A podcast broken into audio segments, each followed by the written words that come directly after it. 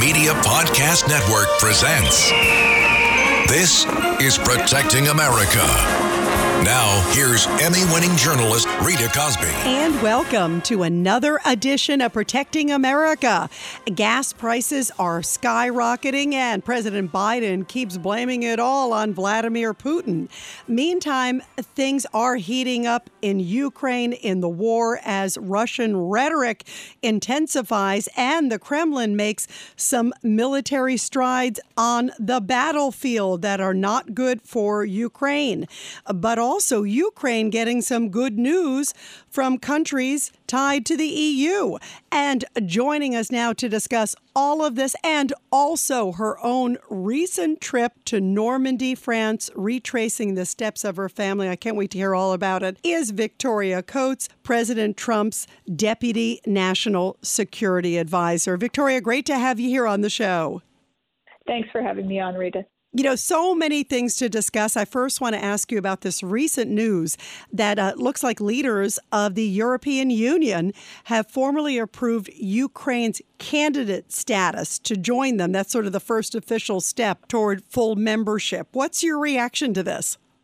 Well, it's a little bit like we've gone through the looking glass, because suddenly our friends in the European Union are taking a stronger stance towards Putin's Russia than the United States is. And if you think back a couple of months when the Biden administration took NATO membership for Ukraine off the table, well, now we're past one hundred twenty days of this war. I think he's proven himself provoked, whatever we do. But here the E U is perfectly happy to extend this membership in the E U, this first step.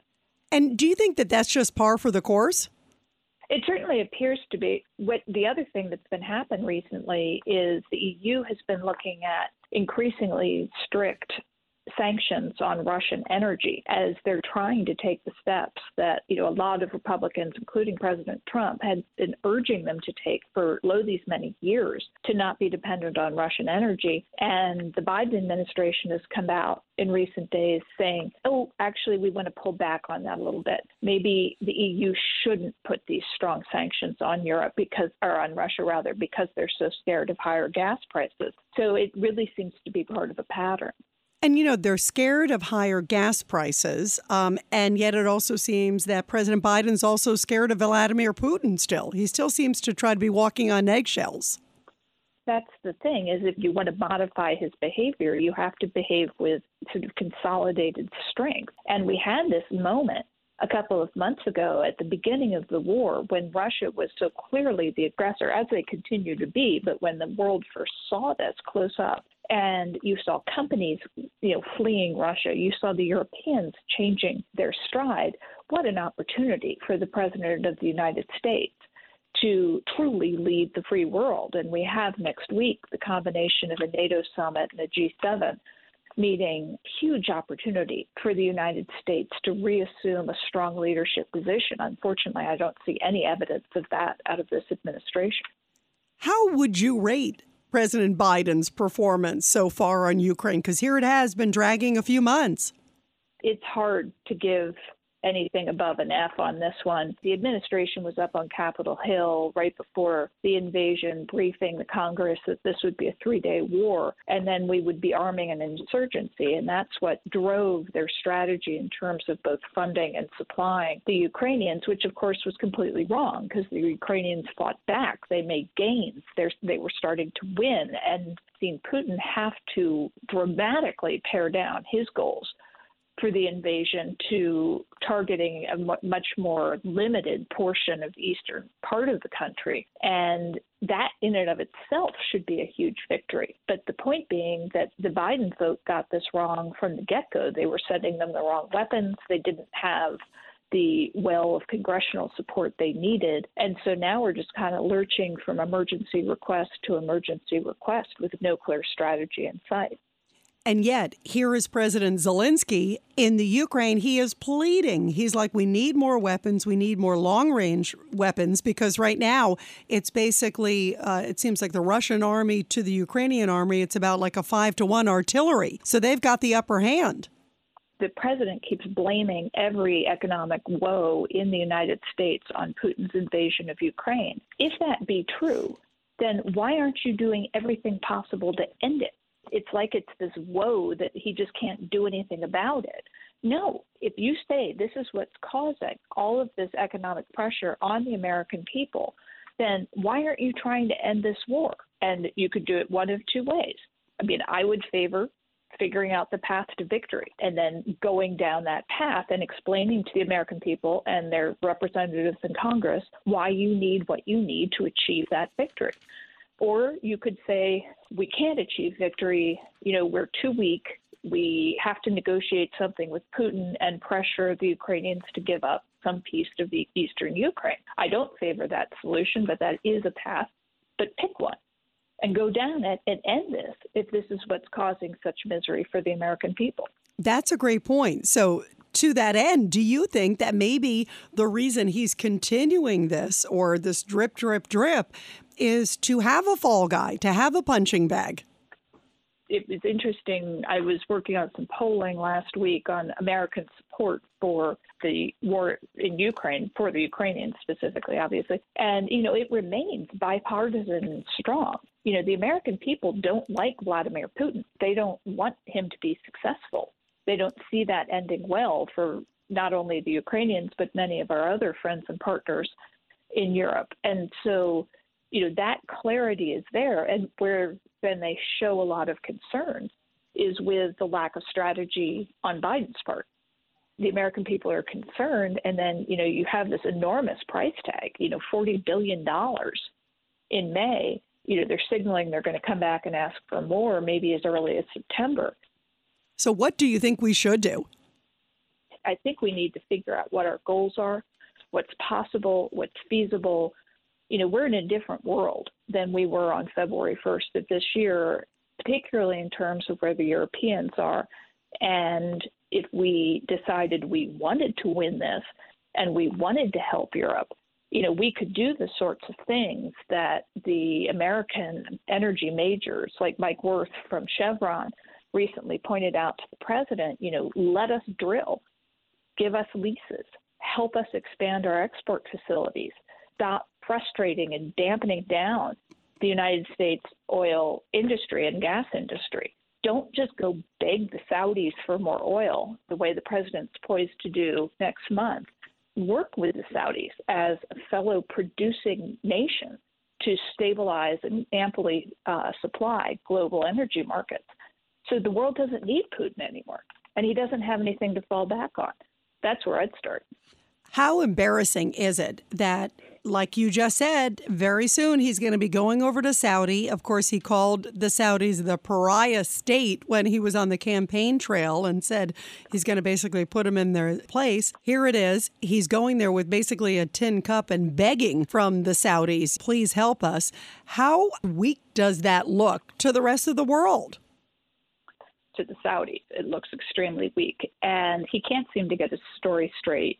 Recently, he said that he actually wasn't going to meet with the Crown Prince, Mohammed bin Salman, or M B S, as most people call him. Uh, when he went, he was going to an international meeting, President Biden said, and that M B S might happen to be there. I mean, that's ridiculous. Of course, you're going to meet with him. He's the one with his finger on the tap. And if what you're going to ask for is somewhere, you know, up to or including a million barrels a day for some period of time so you can mitigate gas prices here in the States, it's it's not really successful to start by saying, oh, I'm not going to go meet with him, even though I'm going to his capital where he's the de facto ruler. It, it's just, it's nonsensical. And I think, you know, the, the Saudis, who I would much prefer to be coordinating partners with the United States, I don't think are going to have a lot of time for this. Do you think that they're also saying, oh, gosh, look how cobbling and how feeble this looks because he's coming to us. He needs us now. And they know what he said on the campaign trail. I mean, they've seen everybody replaying those comments over and over again. Doesn't that put us, sadly, in a position of weakness with them? Oh, absolutely. Because remember, under President Trump, in March of twenty seventeen, M B S came here with Bin Salman and to meet with the president, a very successful visit. Then the president made his historic trip to Riyadh and then took the first direct flight from Riyadh to Jerusalem. First time that had ever happened.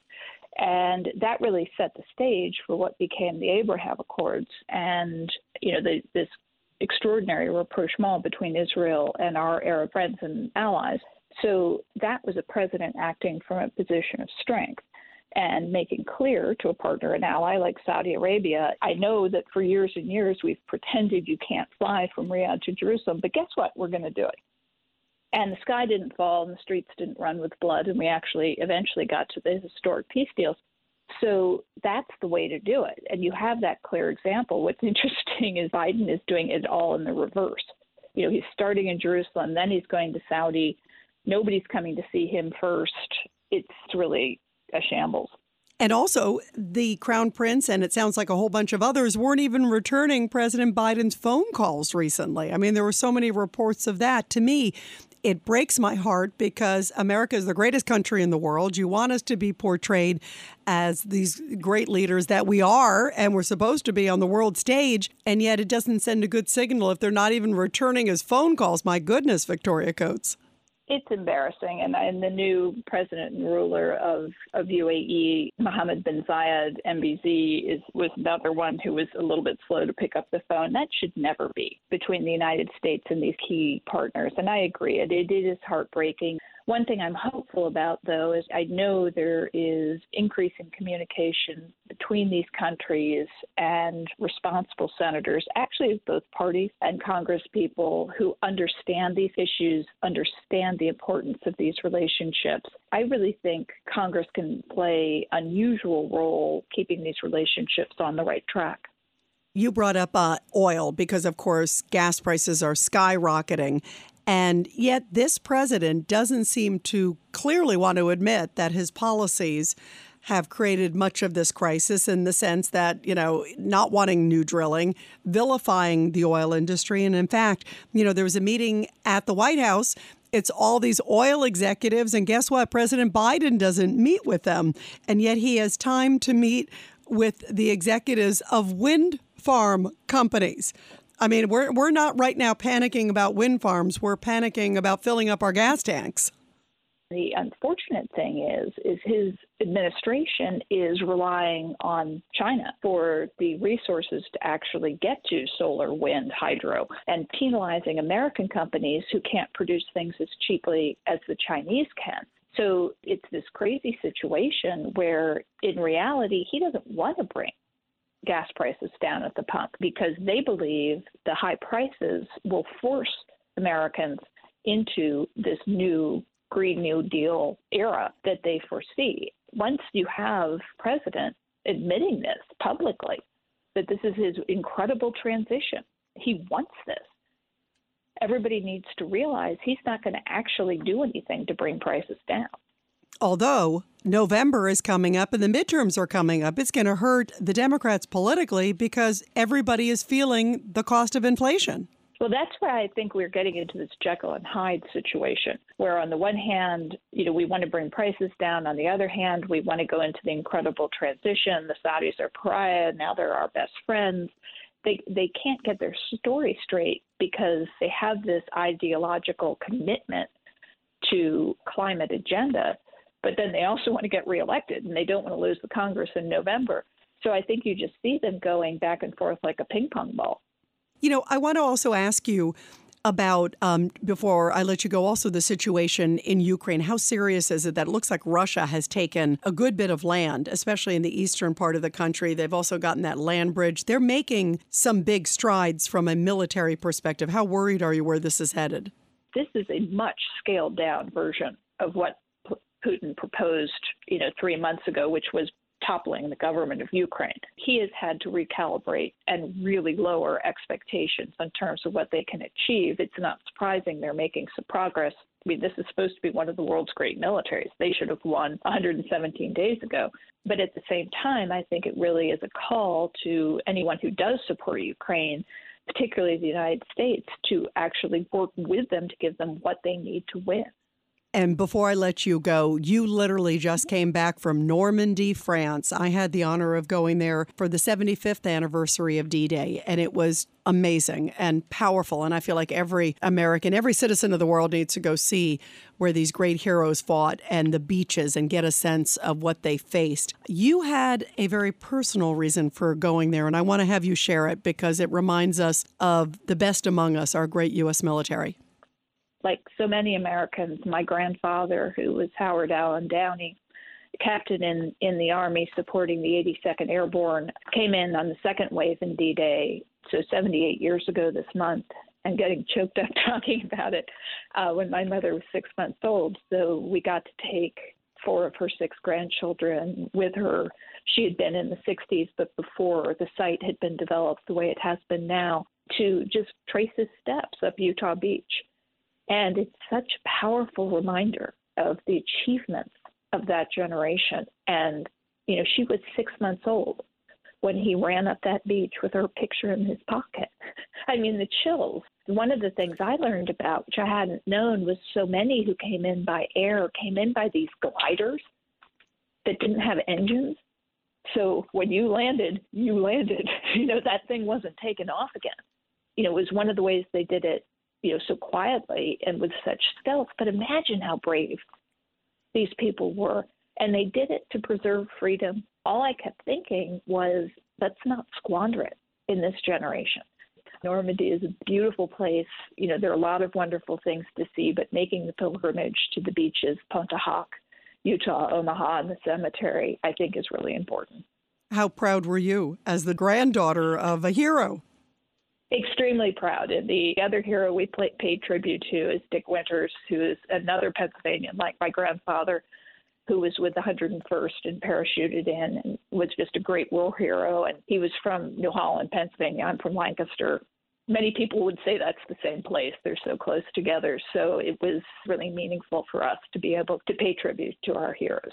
Well, how beautiful that you got to see it, and he is smiling on all of you, I'm sure, from above. And it is such a powerful message of the fight for freedom, and how beautiful to know that you have heroes in your own family. I'm not surprised, Victoria, because you're such a fighter for this great country. Thank you for all you do to keep us safe. Victoria Coates, President Trump's former Deputy National Security Advisor, so great to have you here, and thank you for sharing your own family's great history. Thank you, Rita. Take care. And everybody, I'll be back soon with another great edition of Protecting America. And of course, you can catch me every weeknight, ten p.m. to midnight on the legendary W A B C Radio. This is Rita Cosby, and thanks for all you do to protect America.